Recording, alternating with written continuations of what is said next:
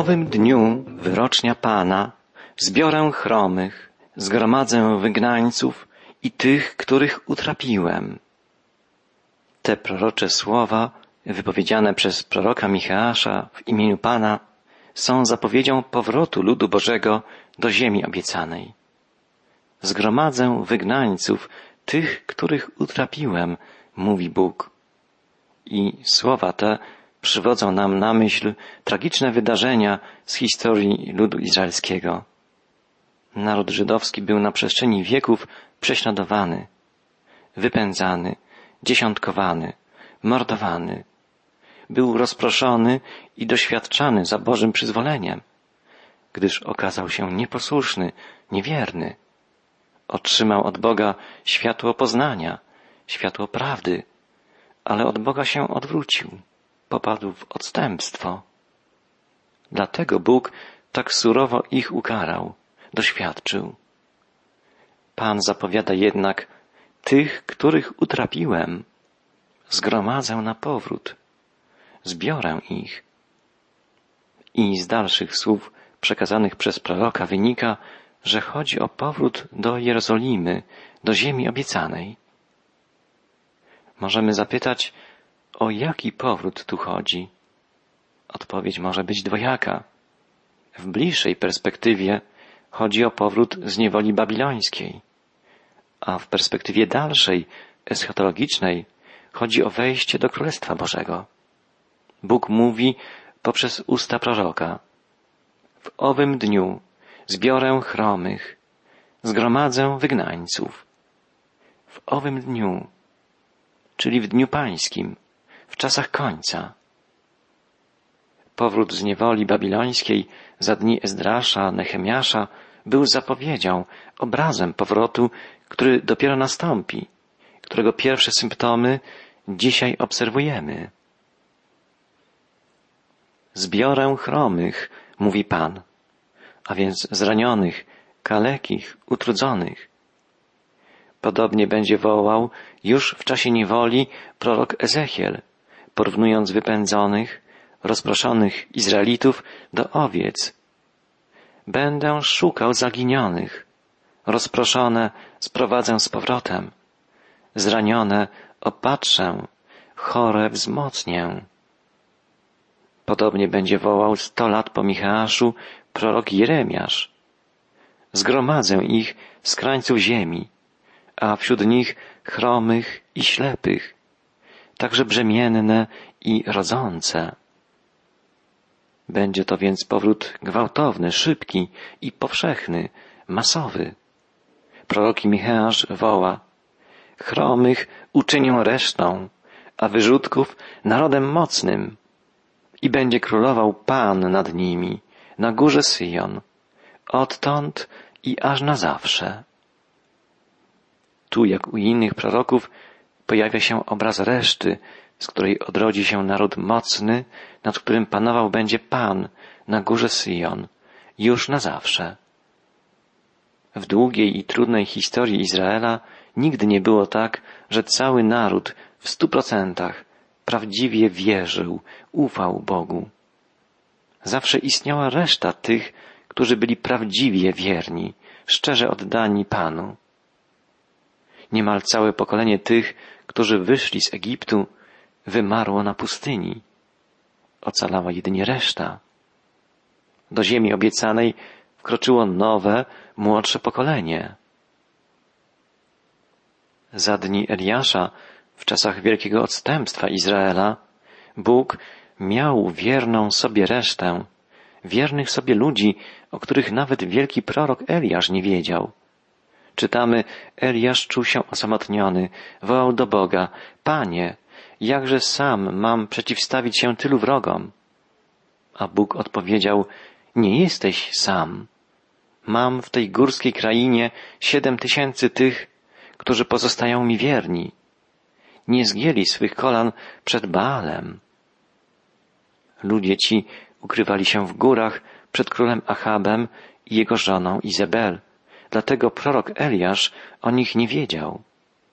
Wydaje się, że dzisiaj także są ludzie, o których nie wiemy, a którzy są prawdziwie wierzącymi, kochają Boga i Jego Słowo. W czasach, gdy na ziemię przyszedł Jezus, większość ludzi, w tym religijni przywódcy żydowscy, nie rozpoznali Go. Ale Bóg sprawił, że znów znalazła się mniejszość, reszta tych, którzy przyjęli Jezusa jako Mesjasza, jako Zbawiciela. W dniu, gdy stąpił na ziemię obiecany Duch Święty, uwierzyło w Chrystusa kilka tysięcy ludzi. Ale było to mniejszość, reszta, w porównaniu z setkami tysięcy, a może milionami pielgrzymów przybyłych do Jerozolimy na święto pięćdziesiątnicy. Myślę, że także w dzisiejszym Kościele istnieje mniejszość tych, którzy prawdziwie kochają Boga, którzy przyjęli Jezusa i żyją, kierując się Jego słowem. Bóg zna ich imiona, nazywa ich swoimi dziećmi. Także w narodzie izraelskim Bóg ma swoją resztę, ludzi, którzy szczerze wierzą, kochają Pana. W każdym narodzie Bóg ma swoje dzieci. Bóg wzywa wszystkich, ale tylko nieliczni tak naprawdę całym sercem, ze wszystkich sił, angażując wszystkie swe zdolności i możliwości, idą za Nim, odpowiadają na Jego wezwanie. Poprzez usta proroka Micheasza Bóg zapowiedział, iż zbierze resztę Izraela, poranioną, chromą, zgromadzi ich i uczyni mocnym narodem i będzie królował nad nimi na górze Syjon już na zawsze. Micheasz woła dalej, a ty, wieżo trzody, ostojo córy Syjonu, do ciebie dawna władza powróci, władza królewska, do córy Jeruzalem. Bóg zapowiada, że Jerozolima, królewskie miasto Dawida i Salomona, będzie znów ośrodkiem władzy królewskiej. Tym razem już na zawsze. Stanie się tak za sprawą Mesjasza, syna Dawidowego.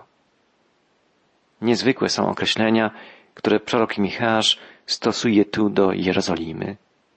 Nazywa ją wieżą trzody. W języku hebrajskim wieża trzody to Migdal Eder. Taką nazwę nosiła miejscowość, o której wspomina księga Genezis.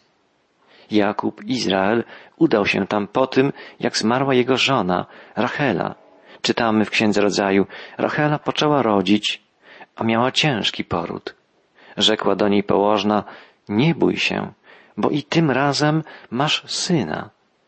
A gdy uchodziła z niej dusza, bo umierała, ojciec jego nazwał go Beniamin. I umarła Rachela i została pochowana przy drodze do Efraty, czyli do Betlejemu. Potem wyruszył Izrael i rozbił swój namiot poza Migdal Eder. Migdal Eder, czyli wieża trzody. Prorok Michasz odnosi tę nazwę teraz do Jerozolimy, żeby podkreślić, że stanie się ona bezpiecznym miejscem schronienia. A ty, wieżo trzody, Ostojo córy Syjonu, woła prorok Micheasz. Ostoja to w języku hebrajskim Ofel. Tak nazywa się wzgórze w południowo-wschodniej części Starej Jerozolimy. Za czasów Dawida wzgórze to było silnie ufortyfikowane. Mieściło rezydencję królewską. Michasz stosuje nazwę Ofel, czyli Ostoja, do Jerozolimy żeby podkreślić, że stanie się ona na powrót siedzibą władzy królewskiej, że będzie ośrodkiem silnej władzy i bezpieczeństwa, miejscem schronienia. A ty, wieżo trzody, ostojo córy Syjonu, do ciebie dawna władza powróci, władza królewska do córy Jeruzalem. Ta zapowiedź oznacza, że odbudowana zostanie królewska władza w Jerozolimie.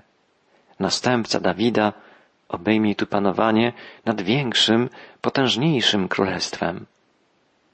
Proroctwo to jeszcze się nie wypełniło.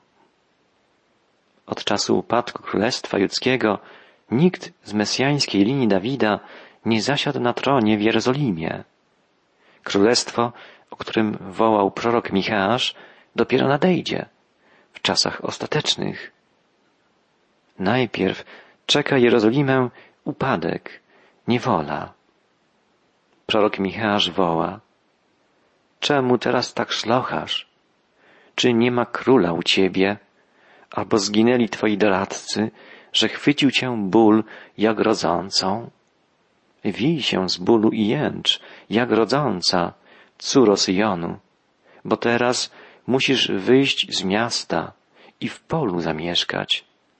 Pójdziesz aż do Babilonu, tam będziesz ocalona, tam cię odkupi Pan z ręki Twych nieprzyjaciół.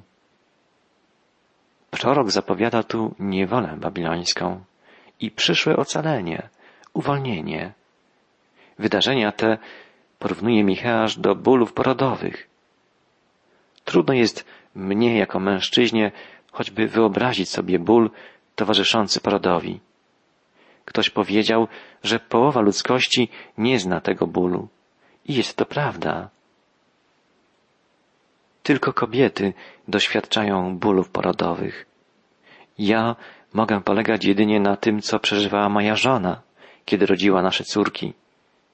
Wydaje się, że kobiety w większym stopniu są w stanie zrozumieć tę wypowiedź proroka, skierowaną do Jerozolimy. Czemu teraz tak szlochasz?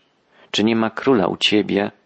Albo zginęli twoi doradcy, że chwycił cię ból jak rodzącą?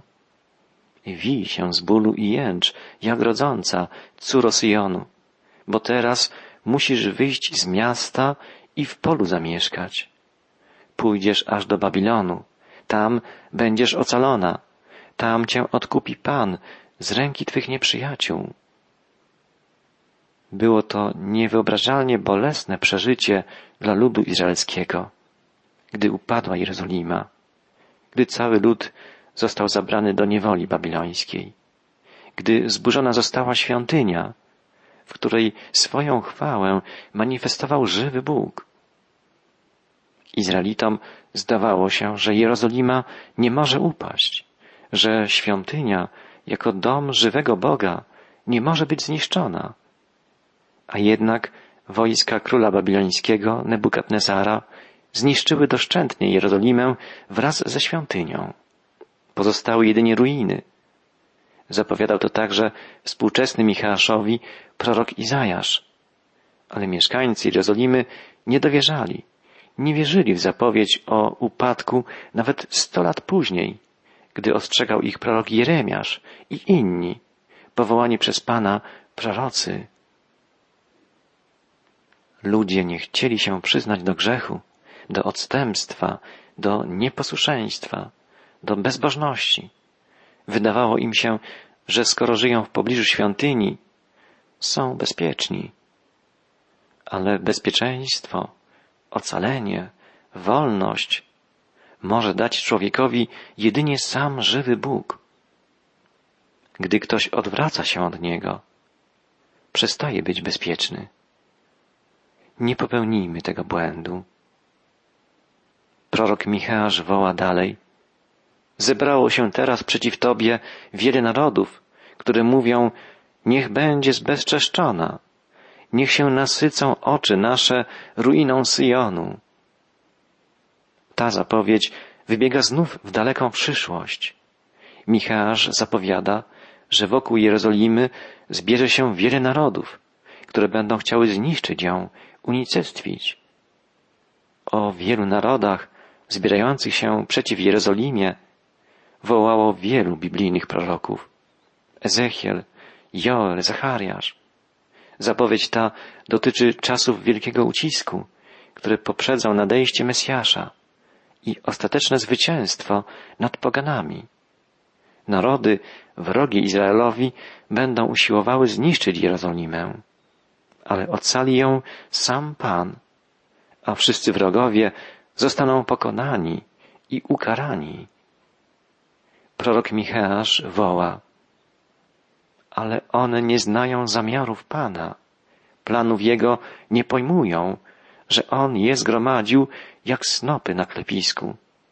Wstań i młódź, córo Syjonu, bo róg Twój uczynię z żelaza, a kopyta Twoje zrobię ze spiżu i zmiażdżysz ludy mnogie, obłożysz klątwą ich łupy dla Pana i bogactwa ich dla władcy całej ziemi.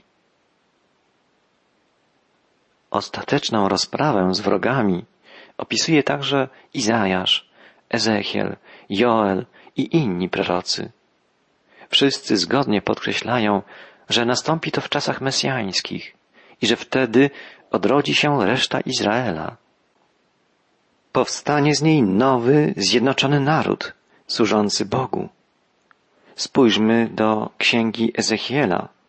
Tam w rozdziale 38 i 39 czytamy o wydarzeniach końca. Tak mówi wszechmocny Pan.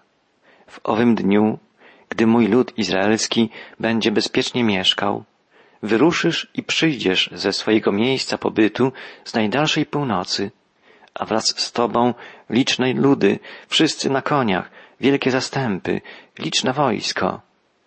Wyruszysz przeciwko mojemu ludowi izraelskiemu, jak obłok, aby okryć ziemię. A w dniach ostatecznych stanie się, że poprowadzę cię przeciwko mojej ziemi, aby poznały mnie narody, gdy na ich oczach okażę się świętym na Tobie, Gogu. Tak mówi wszechmocny Pan. Ty jesteś tym, o którym mówiłem za dawnych dni przez swoje sługi, proroków izraelskich, którzy prorokowali w owych dniach, że ja sprowadzę Cię na nich. Lecz w owym dniu, gdy Gog najedzie ziemię izraelską, wzbierze we mnie zapalczywy gniew. Przywołam przeciwko niemu wszelkiego rodzaju strachy, mówi wszechmocny Pan, także miecz jednego skieruje się przeciwko drugiemu. Potem osądzę go przez zarazę i przelew krwi. Spuszczę na niego i jego chówce oraz liczne ludy, które są z nim, ulewny deszcz i grad, ogień i siarkę. I tak okażę moją wielkość i moją świętość i objawię się na oczach wielu narodów i poznają, że ja jestem Pan. Imię Gog można przetłumaczyć jako władca, ktoś na szczycie. Jest to z pewnością imię określające dyktatora, wodza. Natomiast Magog oznacza głowę, co też wskazuje na przywódcę. Przywódca ten poprowadzi wszystkie narody przeciwko Izraelowi. Prorok zapowiada wydarzenia eschatologiczne, wydarzenia końca świata. Przeczytajmy jeszcze jedną wypowiedź Ezechiela. A ty, synu człowieczy, prorokuj przeciwko Gogowi i mów. Tak mówi wszechmocny Pan. Oto ja wystąpię przeciwko Tobie, Gogu, i zawrócę Cię, i wezmę Cię na smycz, i wytrącę miecz z Twojej lewej ręki i sprawię, że Twoje strzały wypadną z Twojej prawej ręki. Na górach izraelskich padniesz ze wszystkimi Twoimi chówcami i ludami, które są z Tobą. Na otwartym polu padniesz, gdyż ja tak powiedziałem, mówi wszechmocny Pan. Spuszczę ogień na Magog i na mieszkańców wysp żyjących bezpiecznie i poznają, że ja jestem Pan. Porównajmy z tą wypowiedzią proroka Ezechiela wypowiedź zawartą w księdze Apokalipsy. W tej zamykającej Biblię nowotestamentowej księdze prorockiej czytamy A gdy się dopełni tysiąc lat, wypuszczony zostanie szatan z więzienia swego i wyjdzie, by zwieść narody, które są na czterech krańcach ziemi, Goga i Magoga, i zgromadzi je do boju a liczba ich jak piasek morski. I ruszyli na ziemię jak długa i szeroka. I otoczyli obóz świętych i miasto umiłowane. I spadł z nieba ogień i pochłonął ich. A diabeł, który ich zwodził, został wrzucony do jeziora ognia. Z tych słów wynika, że rozprawa z Gogiem z kraju Magog, który stanie na czele wielu narodów, by walczyć z Izraelem, z Jerozolimą, będzie miała miejsce pod koniec tysiącletniego królestwa. Czytamy, a gdy się dopełni tysiąc lat. Celem tej walki będzie zniszczenie ludu Bożego, ale sam Pan pokona wszystkich wrogów. Czytamy o ogniu z nieba, który pochłonie ich, a diabeł zostanie wrzucony do jeziora ognia. Tak więc w sposób ostateczny zostaną zniszczeni wszyscy wrogowie Boga i Jego ludu. I to zarówno ludu pierwszego przymierza, Izraela, jak i ludu nowego przymierza, gdyż Gog i Magog symbolizują także antychrysta i wrogów Kościoła. Przede wszystkim jest to jednak zapowiedź cudownego ocalenia ludu Bożego pierwszego przymierza, zapowiedź pomyślności i bezpieczeństwa Izraela w Królestwie Mesjańskim. Przeczytajmy jeszcze jedną wypowiedź proroka Ezechiela z rozdziału 39. I tak objawię moją chwałę wśród narodów.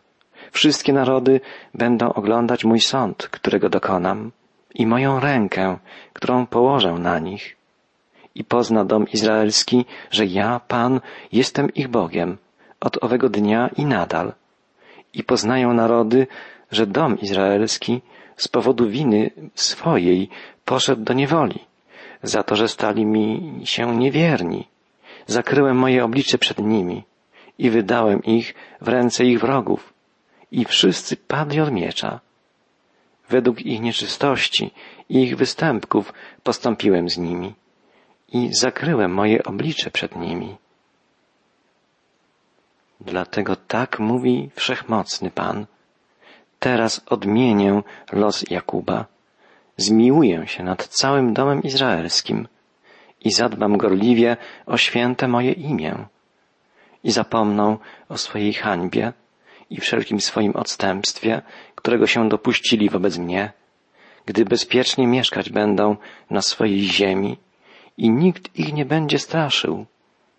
Gdy sprowadzę ich spośród narodów i zgromadzę ich z ziem ich wrogów, wtedy okażę się na nich świętym na oczach wielu narodów i poznają, że ja, Pan, jestem ich Bogiem, gdyż kazałem im iść do niewoli wśród narodów, ale teraz zgromadzę ich na ich ziemi i nie pozostawię tam nikogo z nich.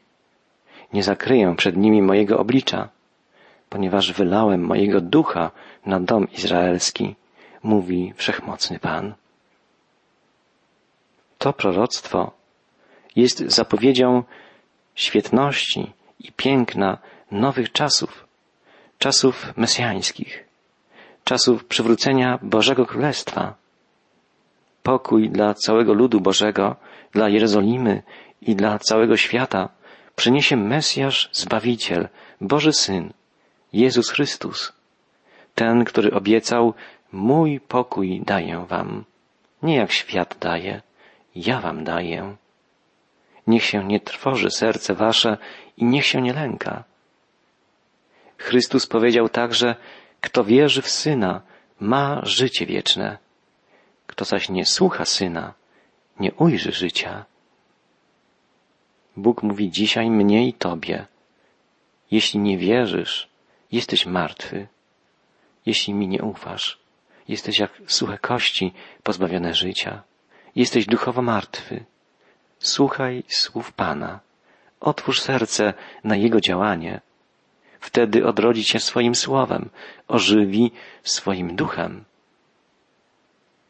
Za sprawą Ducha Bożego odrodzi się Izrael. Za sprawą Ducha Bożego zbawieni zostaną wierzący spośród wszystkich narodów. Obyśmy byli pośród nich, odkupionych, zbawionych, tworzących jedną, szczęśliwą, Bożą rodzinę.